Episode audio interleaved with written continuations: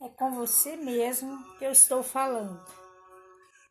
Pare um momento e medite sobre as pequenas coisas que fazem grande diferença em sua vida. Toda situação tem dois lados. Você já parou para pensar nisso? Sua imaginação fértil pode estar causando enormes danos a você. Por isso, pare e pense.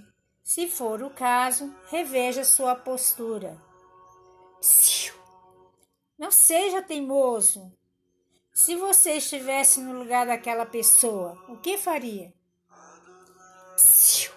Olhe a vida com mais compreensão.